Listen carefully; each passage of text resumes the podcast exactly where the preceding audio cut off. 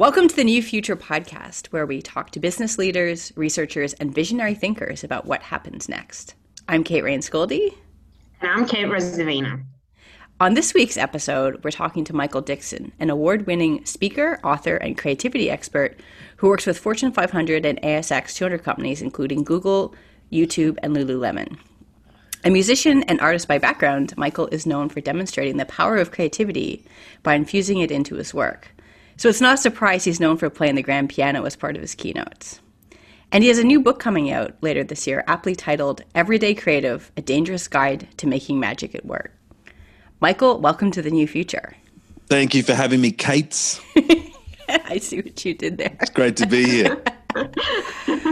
so, I'd love to dig in a bit more to your work and what you're currently working on. So, can you tell us a bit more about what it is that you do, the magic that you create?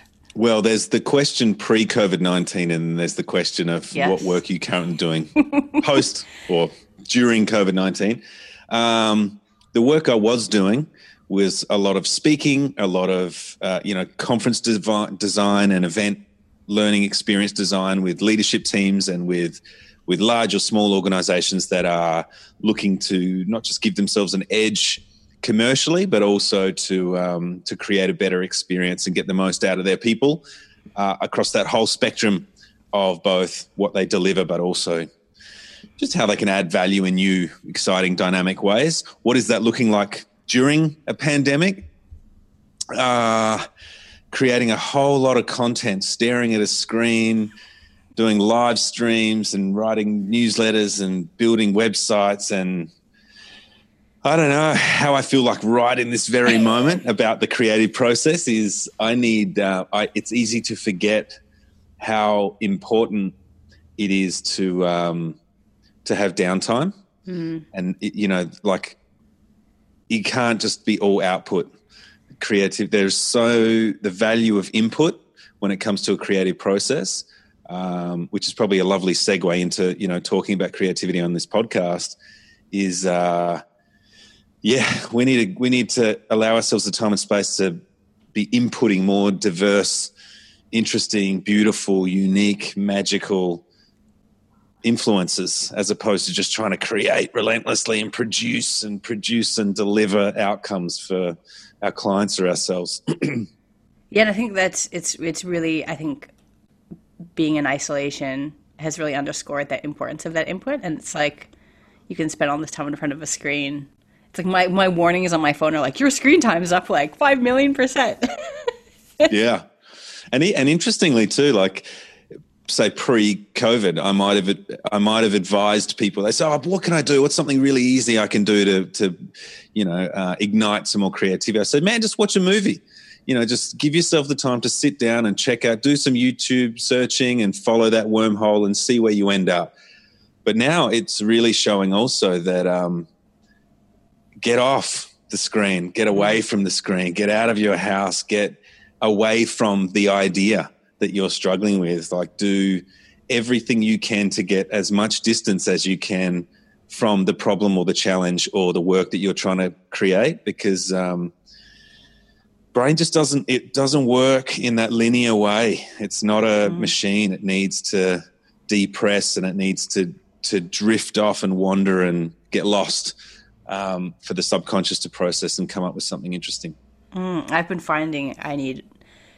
I've I've always found that being in nature has helped me um, to be more creative and to just kind of you know if I'm stuck, but it's like now it's even more important to go and be in nature as my God. part of my process.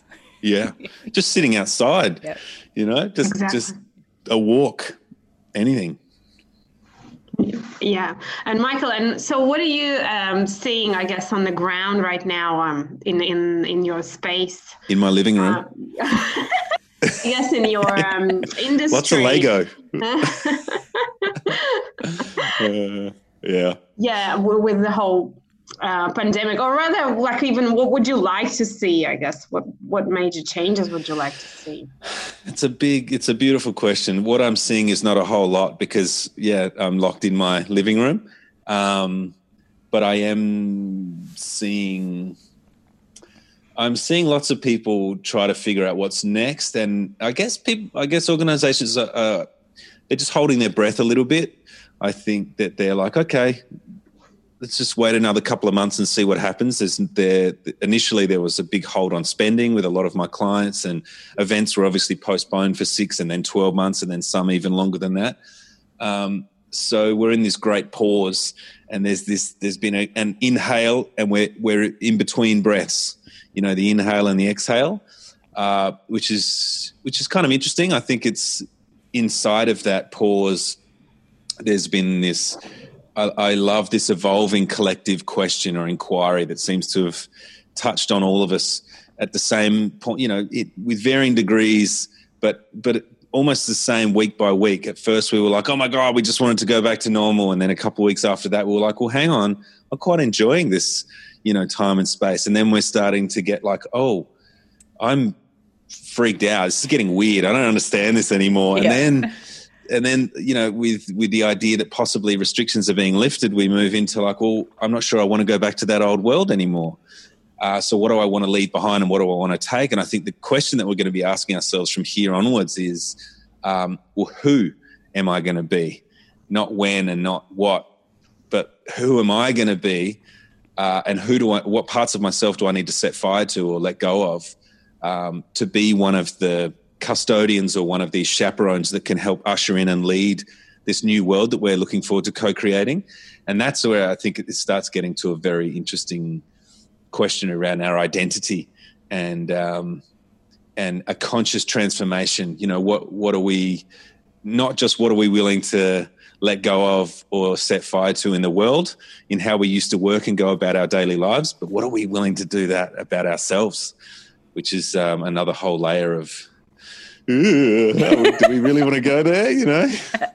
And I think I think that's a great segue into the next question, which is, um, why is creativity key to that that creation, that new future that we're sort of about to see, about to give birth to? I feel like the definition of creativity is evolving every year, and uh, it's um, I'm sure you've done lots of research around that. It's quite a recent phenomenon.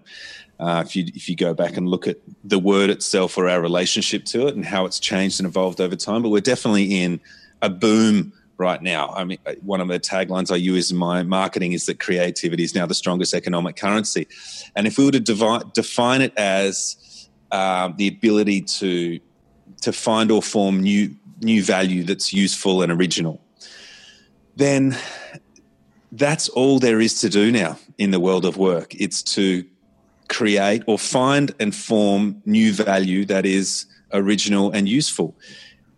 That's, I mean, so as a commercial, you know, application, yeah, I just can't see every single person in your organization needs to be creative.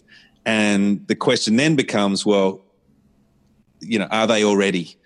And science tells us that we are. Um, so then it's about drawing that out and activating that in whatever way. And if we were to take a bit more of a you know, a, spiritual woo woo vibe on this whole conversation just for kicks.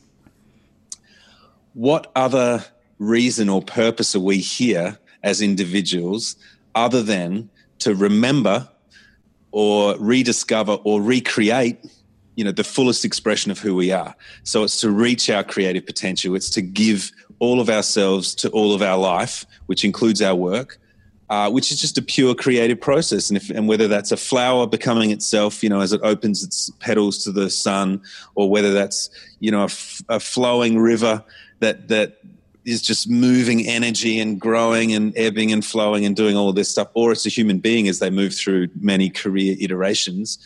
Um, it's all a creative process. So seeing, not just seeing what you do at work as creative, but seeing your life as something to create is, um, I hope that's what we more of us start doing outside of you know the next season of this bizarre world we call 2020. and so I think before COVID, we were all obsessed with STEM, so science, technology, engineering, oh, yeah. math, and like getting. Well, some of you were. Yeah.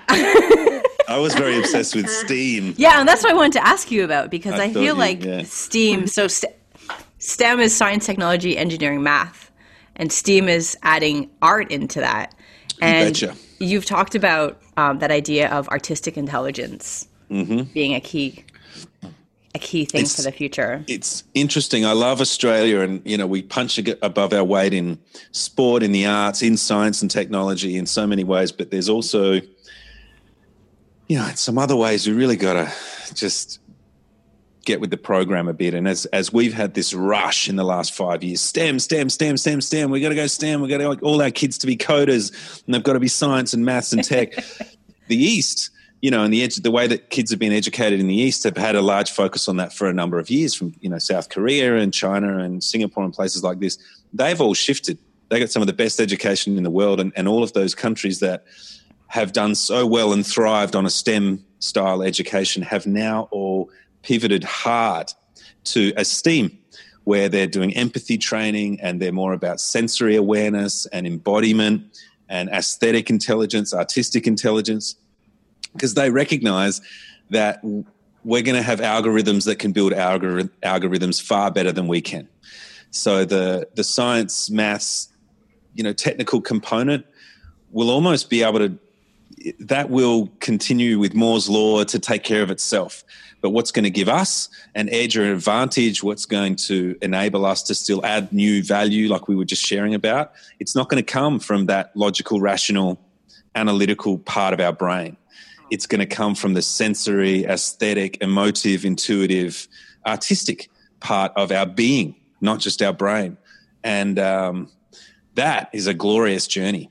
Mm. What I love most about that, if I can ramble a little bit more on this topic, is um, the way that we get that. That might be your next question. So how do we how do we bring more of that into our lives? That artistic intelligence. You don't find and activate that in you in the same way that you would STEM science, technology, math. You don't sit in a room, you don't learn in the same way. You learn through experience, you learn through reflection, you learn through making.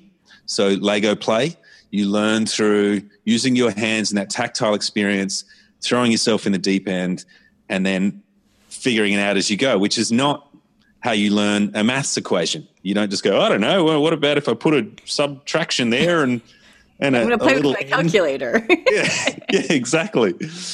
But so there's so we, you know, a key element of this is if we want to bring more steam, more of the arts and the, the humanity into our into our being, into our workplace, we can't bring it through the old lens. We have to bring it through a new a new way, which is awesome. Hmm. I think that touches on nicely with your your book that's coming out, The Everyday mm-hmm. Creative. Can you tell us a bit more about that? It's called Everyday Creative: A Dangerous Guide to Making Magic at Work, and it talks about exactly that. It's this. Um, it's about how you can keep working the job that you're in. You know, there's a there's a the overarching premise is whatever circumstance you're in. It might be a job that you don't like right now, or it might be a position that you don't really like right now doesn't mean you can't make it something magical. Doesn't mean that you can't use what's available to you, which is your own creativity, which is your own self expression, to make it more enjoyable for you. And if you do that, chances are you're going to be more effective at what you do. You're going to get more results. So it's like a double edged sword of joy where you're proactively making your work a work of art, which is going to make you more successful, you know, which will make your company more profitable, which will make everybody happy. So it's like a it's like a shortcut uh, by taking the scenic route to to a better life. This book sounds amazing. I should buy it and read it. um, it does sound amazing. uh, the scenic cool. shortcut to being happy. That's right. Yeah. Yes. And Mykel, do you also feel? I, I personally feel like it's really important also to feel safe psychologically if you really want to be creative. Uh, do you feel like that's a really important part as well? 100%. And the research tells us that, you know, the most high performing teams are the ones that feel psychologically safe with one another. We all have scars and wounds and bruises from expressing ourselves as children, moving into adolescent, moving into teens, and then adults, where we sang and got laughed at, or we shared a poem and were ridiculed, and it's like, that's it. Or maybe we grew up with a sister that was creative, and so mum and dad and aunties and uncles would reaffirm that narrative that oh your sister's the creative one. You're more of the you know the analytical science one. And so we've adopted these stories and we've carried them through and we've even shaped our entire life as a result of of um, you know these stories that maybe either we made up or were thrust upon us. And so it's terrifying to our brain to the amygdala to you know these parts of ourselves to to risk our identity our personality by by saying, "Here, I made this. Do you want to check it out? Do you want to play?" I, will I'll say yes. I'll create something with you. It's it's terrifying. So to to um, yeah to start to work our way back into maybe I could create a little video and put it on LinkedIn, or maybe I could share an idea in a meeting, or maybe I could center align my emails or do whatever people want to do. Um, yeah, you know, you've got to make it's knowing that it's it's terrifying and risky and dangerous um, means you know you've got to try to create some kind of place for yourself that it does feel safer. And, and a way that i do that is i've just i make sure that i've got a beautiful loving team of people around me uh, that i call on all the time just to like mm-hmm. literally i'll open the conversation with hey man how you doing? Dude i just need to tell you i, I need you to tell me that i'm amazing Like, I just need you to tell me that I'm great because right now I'm freaking out. I'm worried about sending this newsletter, or I'm worried that the last video was shit, or I'm worried blah, blah, blah. I'm terrified of judgment and expectation and pressure and all of that stuff. And, uh, and so I've set up a structure of safety where people can, um, can go, no, man, it's all good. You're amazing. We love you. You're fantastic. Keep going. Keep giving. So I can be that for your listeners. If they want to call me, my number is 555. I'll make you feel special.com, whatever. it's really important though for many uh, managers and leaders in companies right to to um, who do want so because there's so many managers who say yes we want creativity in our company but then when it comes to the reality, it's all about punishment and deliverables, and everything has to be done perfectly on time and so on. So that doesn't actually help. Um, if, if, if your goal is to, to have a culture of creativity, then actually you as a manager need to create that environment for people to feel safe, to be able 100%. to embarrass themselves and um, not face the consequences, I guess. 100%. Yeah, couldn't agree more. And with that, you know, even if you are a manager or you are a leader and you yourself are going through a creative transformation or you're trying to recover your creativity and you're feeling out of your depth and scared and worried, just put yours aside for a little bit and just shift your focus instead to trying to identify and nurture that creativity in others. So when you can see or sense that someone's feeling a little vulnerable, just love them up. You know, your role now is to empower and just to to remind people, hey, it's fantastic that you put that idea forward. Oh my God, that last project doesn't matter that it fell flat. It was amazing that you gave it a crack. It was amazing that you threw your hat in the ring and said, I want to play. And the more that people are reaffirmed, like I call on my people to remind me as a leader, if, if your role purely was just to tell your people every single day for nine hours a day. You're amazing. What you're doing is incredible. Keep going. Keep going. I love what you did here. This is ama- the the compound impact of that, the courage that you would mm-hmm. instill mm-hmm. into your teams, and the mm-hmm. fearless, you know, the bravery to take risks and experiment and support one another, and it would it would become part of the vernacular where everyone is just. I love that. I love that. And then, and you know, when people feel that safe and, and supported by one another, then you really can um, you can also be critical of one another. You can say, you know, I didn't like that last one. Well, yeah. let's. I reckon you can make it better. But unless you've got that that bedding of trust, which comes from love, yeah. Uh, you're not. No one's ever going to give real feedback. Everyone's going to tiptoe around the edges. It's, it's, nothing meaningful is going to be created, or no profound breakthrough creativity will take place because everyone's like, you know, tiptoeing and yeah, I, I liked it, Teresa. You know? passive aggressive. yeah. Not what we want at all. Yeah, I think that's, and I think, you know, that there's that other buzzword, innovation, right? And I think what you, that you're, you're, what you're talking about is also key to innovation, like love and creativity. If you don't have that, then you don't actually have real innovation. Like in in the sense of trying something new and maybe failing and learning from the failure and actually doing something that's completely new and different. Yeah, innovation has always been a, fun, a funny word for me. I, I kind of collapse the two a lot of the time. I think creativity you know, and innovation. Have, yeah, you can't have one without the other. Yeah. Like it's creativity is the engine room of innovation. Innovation, I guess you could define as something that people adopt, you know, instead of a wild, crazy idea that happened once. Okay, let's roll that out and we can use that, you know, change a system or that could become a product or a, an offering or whatever else. Um, but you can't have one you cannot have innovation without creativity. You cannot have creativity without psychological safety. Um, or you cannot have, this is probably a good little train of thought. You can't have innovation without creativity. You can't have creativity without courage. You can't have courage without psychological safety. You can't have psychological safety without love. So just start loving each other, everyone. Kumbaya, my lord. Kumbaya. I love it. it's so good. Uh, this is great. We should do this every Friday. I'm down for that. Uh, so what else? you so I'm so I hope I'm not you know throwing your podcast out. No, this I'm, is I'm great. having such a great time with you guys. It's awesome. Um, I guess we can also ask any other um, uh, unexpected or surprising impacts uh, of um, COVID nineteen. Yeah, to circle it back to that, you know, the fun yeah. pandemic. yeah, like, do you think there will be any other um, long term um, surprises of um, of the whole pandemic?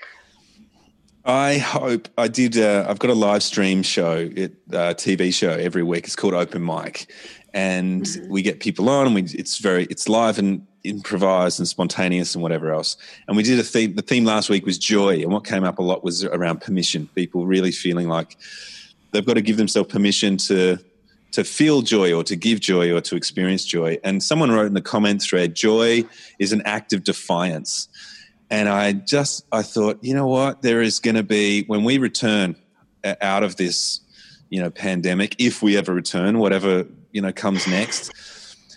There are a lot of what we talk about and what we want for the world in terms of you know what we value and how we want to be with each other and the time and frequency and speed uh, that we want to live our lives on and the cost of things and whatever else um, a lot of it it's going to feel like an act of defiance it's going to feel like we're having to say stop to the old machine to the to the way things that were. And that's going to be tough for a lot of people. And i think you know particularly sensitive people people that that are empaths or that really care and live a values driven life i think the machine is going to dial it's going to turn back on and dial itself up to to 11 you know what i mean? That's my my hunch so we're going to need to look out for each other and i think we're going to need to really stick together um, and and keep reminding one another, hey, this is this is there's a beautiful silver lining opportunity in this moment, not to just um, for it not to just be a bunch of hot air and a you know a few nice blog articles, but to really to really say no to a lot of things and say yes to a lot of other things. And if there was one thing that I'm, I want to ask this question of both of you actually after I answer it. But one thing I'm going to really try to do, even from now, is to put, is to live my life at the speed that works for me you know like this this the speed of life just feels so relentless to me it's like you've got to keep producing you've got to stay on the thing and don't stop ah. but if we're talking about creativity i need time to do really great work and i don't want to i don't want to put out a newsletter every week you know sometimes it might take me 6 months to put out a newsletter and if that costs me my readers or you know i lose momentum I want to be okay with that because what matters to me is that the work, you know, is coming from a deeper place and a more authentic. And it just, I want the process of making to feel as joyful as what I hope people feel if they consume or experience something I've created. Does that make sense? Because mm, I think absolutely. it will have more power. Mm. So that's what I, I really want to. I want to work on myself and trying to, in trying to work from my own time. But can. I extend that question to you too? Is it you know what are you going to do from here on in? yeah, actually, it's it's very similar to that because I found my when when all this first started happening because we kind of both work in the same space and doing a lot of events. Well, the way we deliver is a lot of events and face to face and facilitation, and so I think it was one of the first industries to be hit really hard. And I kind of had that same feeling. Okay, so I'm going to go hardcore about starting to put all this stuff online and being really, um, you know, work even harder. And then it just it just felt really extra horrible and so my my and then i was like looking at okay well i can start delivering events online and part of the reason i do what i do is because i love working with people and helping people and it's just not the same it feels like you know setting up a home studio is like being a tv star and i don't want to be a tv i, I don't want i want to be working with people and doing stuff with lego and not being like on internet tv as my primary way of engaging with people so I've really taken this time just to take some time and, and like do this podcast with Kate because it was something I really wanted to do in terms of talking to people. Yes, it's on, you know, it's virtual, but it's, um, yeah, to really slow down and to, mm. uh, be proactive rather than reactive. And I feel like I, I feel like people, even though we've gone to that extreme of being almost too much on the other end of things, I really hope that it does help us to stay slowed down because it's just not healthy and it's not mm. creative and it's not creating the kind of world that we want. And I mm. feel so much better being slower and not feeling the need to do things all the time. Mm. It's hard to maintain that longer term, being you know financially sustainable. Um, but I but I really hope that that's something that we build into the new future. And that's such a bigger philosophical question in that it's, you know, when you mention oh, it's really hard to do that with the financial pressures eventually because mm. it just immediately throws up, well, then we need to change that because clearly that doesn't work for us then. And one th- before I throw it to the other, Kate, notice how I've just taken over your podcast here. Actually, it's it's great having you guys on, uh, my show. Yeah. Um, but I love that you said uh, being more proactive rather than reactive. But there's a twist, like there's an irony there in that the proactivity you're talking about is slowing down. Yeah. So being reactive, we've all been reactive to this circumstance means we've worked even harder. but it's like, no, I'm going to be proactive about slowing the fuck down. Yeah. If I can swear. and that's just like, yeah. And that's, I think that comes back to the defiance. It's like, no, I will not jump online and start a, an internet TV show because I feel no, I'm going to read this book today. I'm going to have a nap.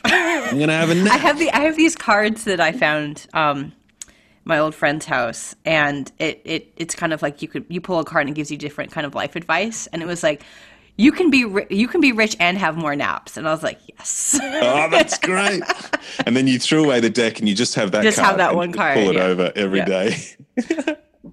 what about yeah. you kate what are you going to do different in my case um, i certainly realized um, all the things that i um, kind of that registered in my mind in the past and i just thought about them well now we've had the time to really think about things and really notice things. And I, have certainly noticed that um, I've been thinking for a while that the workplace is the way people do work and all that, just the way our society is designed, has a lot of problems.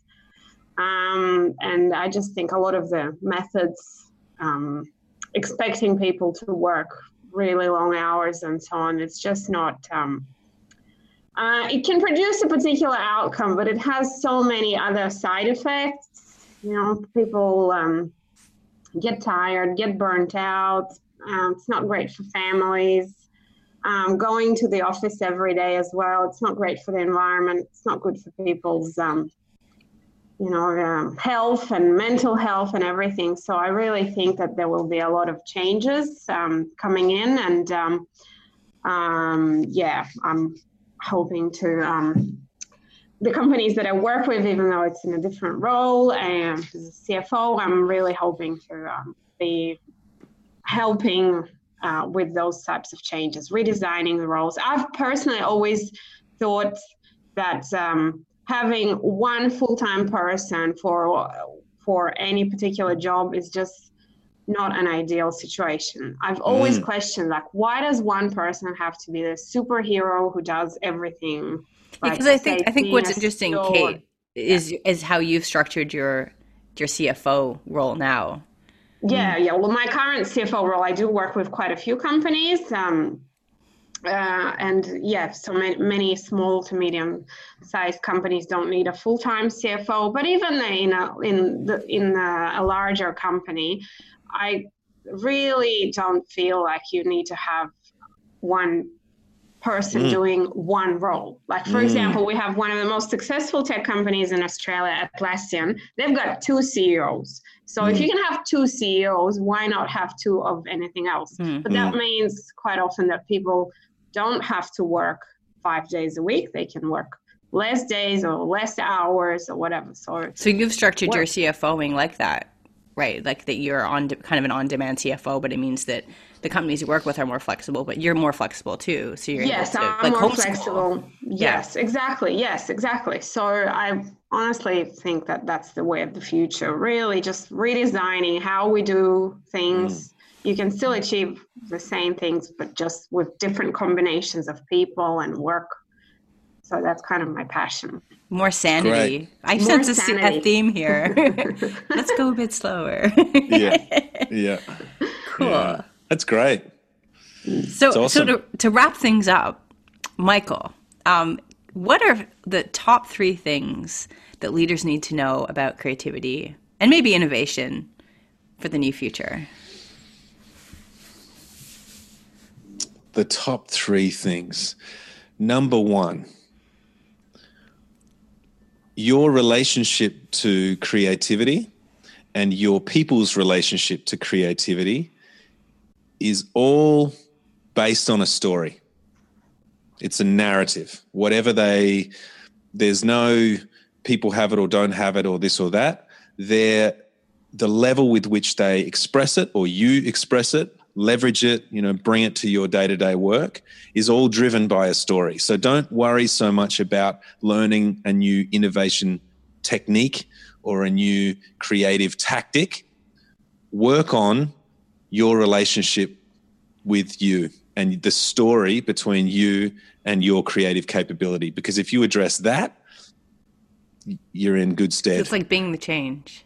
Hundred percent. Yeah. It's like if if you think you can do all the innovation programs in the world, you can be a design thinking guru and get your accreditation and get a tick and a gold badge and a star and all that stuff.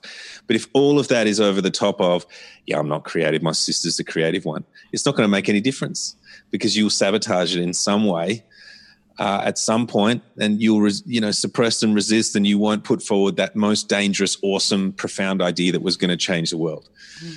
so work on the story uh, the second thing would be that when thinking about innovation specifically or design thinking um, you're not separate from that process the maker is just as important as what is being made.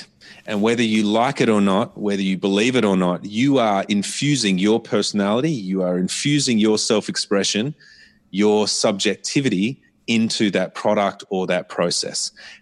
The more you em- embrace that and the more consciousness you bring to that, I think the more stronger your idea or your innovation will become. Because then you're building out an ecosystem that is, it's not beige and it's not um, you're in it anyway you know? So why not just fully personalize and make it make a statement with your idea? And and it's going to be more infectious to others anyway. I know that sounded a bit abstract but i think with design thinking or whatever else we, we think that it's a process but there's humans behind that process mm. and we've seen that with the way that ai happens and there's all kinds of flaws about well it's a single 25 year old white guy that's coding that. And so he's, he's coding in bias. He doesn't mm. even know he's doing it. Uh, that's true of any process, any creative or innovative process. You're in it. So just bring consciousness and awareness yeah, for better or for worse, right? For better or for worse, yeah. and the third thing I'd say is creativity is it, it lives in the making. So you can look at it as you can read as many books, you can do as many programs and watch as many TED Talks and all this, even this wonderful podcast we're recording right now. you will learn more in five minutes of making than you will listening to 100 podcasts like this about you, about your process, about what's possible. You will move an idea forward eight weeks in two hours of focused, intentional creating where there's no expectation or pressure and you just lose yourself in your imagination, but you're in the process of making, you're using your hands and, and moving things forward. So don't don't feel like you need a plan or a strategy or a set of tactics or a blueprint. Just start and start and you know it, right after maybe just before or just after you start you know the, you're have fun. Like make your intention just to have fun with the process.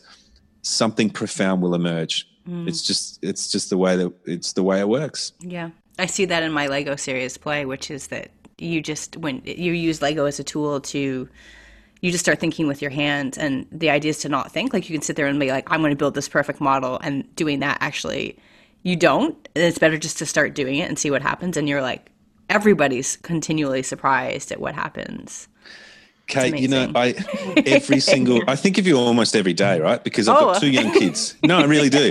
And I'll tell you why. Because I've got a, a two and a half year old and a three and a half year old, and we've got the Lego. And you told me about how you can put Lego on Duplo. Yeah. Blew I know that blows mind. people's minds. Blew my mind. but um, so we've got a bunch of Duplo. We've they've now, you know, the three and a half year old. We progressed him into Lego, but then the the younger one's not quite ready. So there's just always fights and arguments over it. So we had to put that away.